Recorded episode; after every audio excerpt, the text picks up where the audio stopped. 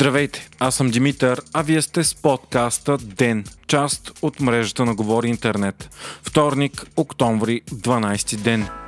Изключително интересен ден за българската политика. След затише, предизборната парламентарна кампания започва с пълна сила. Партиите започнаха да обявяват лицата си за кандидат-депутати. Най-изнадващият е популярният изпълнител Ицо Хазарта, който става кандидат-депутат на партията на Кирил Петков и Асен Василев Продължаваме промяната. Той ще води листата на партията в 25-ти многомандатен избирателен район в София, където начало на листите на партиите си са и Бойко Борисов и Корнелия Нинова. В другите два избирателни избирателни района в София се очаква водачи да бъдат самите Кирил Петков и Асен Василев, като освен това Петков ще води листата на партията и в Плодив, а Василев и в Хасково. До сега от Демократична България начало на листата беше Христо Иванов, но този път той ще води листите във Велико Търново и Пловдив град. На негово място водач ще бъде инфлуенсъра Елисавета Белобрадова, позната още като летящата козила Ерато във Фейсбук. На последните избори тя събра 7805 преференции и от неизбираемото 10-то място 23-ти мир се класира по-напред и влезе в парламента. Ицо Хазарта е добре известен като социален и политически критик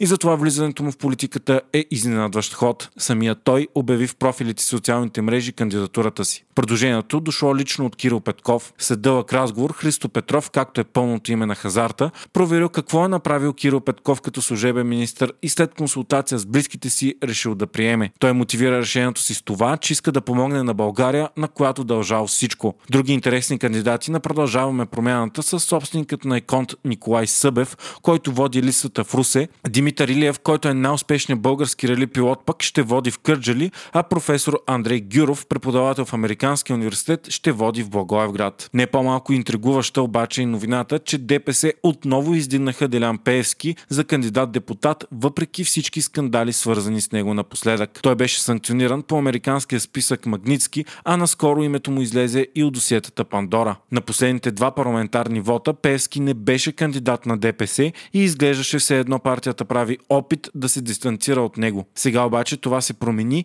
и според политически анализатори може би се дължи на факта, че с Пеевски и без Пеевски ДПС продължава да е изолирана от другите партии в парламента.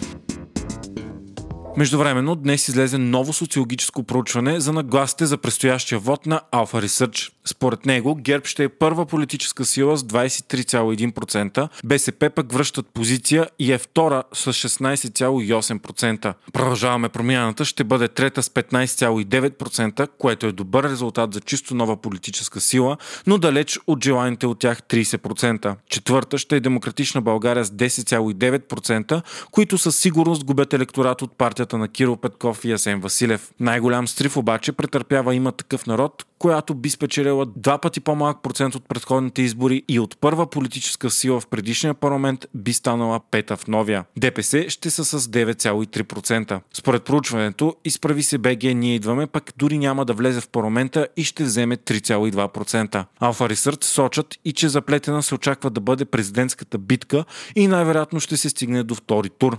Въпреки солидната подкрепа, Румен Радев би взел 42,6%, следван от Атанас Герджиков с 28 8,1% и след това Озан Панов с 8,2%.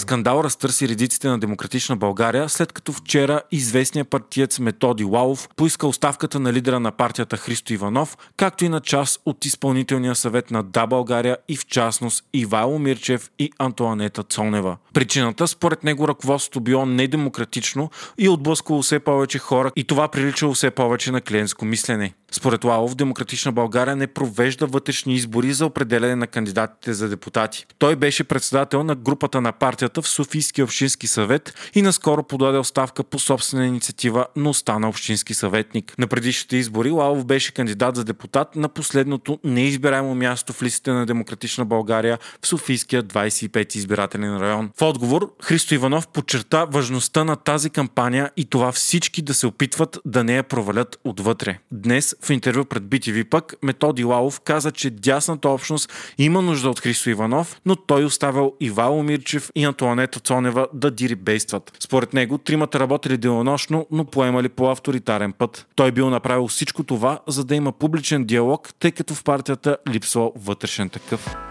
В момента се провежда избор за нов президент на Българския футболен съюз. Фаворици за поста са дългогодишният директор Борислав Михайлов и един от най-успешните ни футболисти Димитър Бербатов. Михайлов управлява българския футбол от 16 години насам и към него има множество критики за корупция, защита на лични, политически и частни интереси и неефикасно управление. През тези години българския футбол се намира и в едно от най-окаяните си състояния в историята си и националният ни отбор не се е класирал за голямо първенство от 2004 година насам. Въпреки това, битката е оспорвана, свързана с много интереси и зад колисие. Михайлов се отегли от президентския пост след расистския скандал след мача България-Англия през 2019 година, но после пък оттегли оставката си, когато Бербатов официално обяви, че се кандидатира за поста. По време на конгресът на БФС, който се провежда в момента в зала 1 на НДК, ще гласуват 483 делегати, представители на футболните отбори в България. За да спечели от първия кръг, един от шестимата кандидати трябва да получи 50% от гласовете.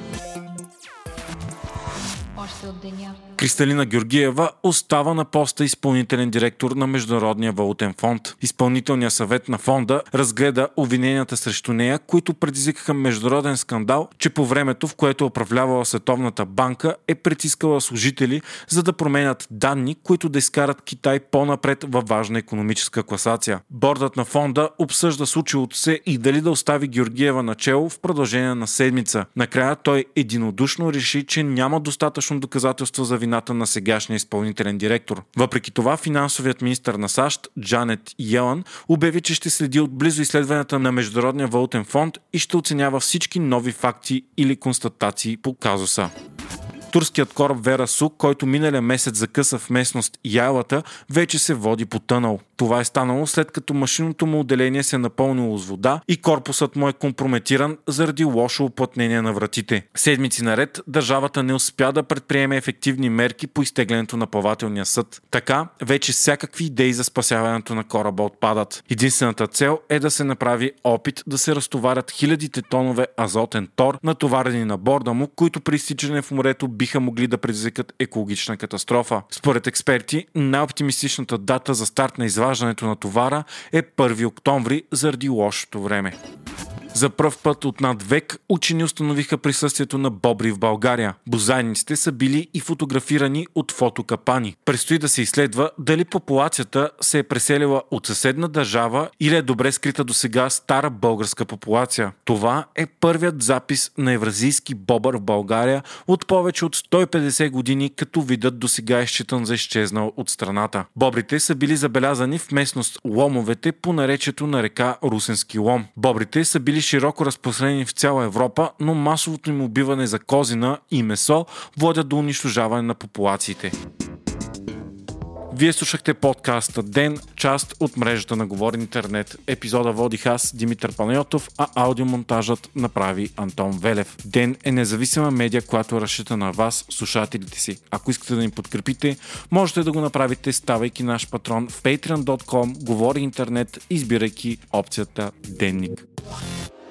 What?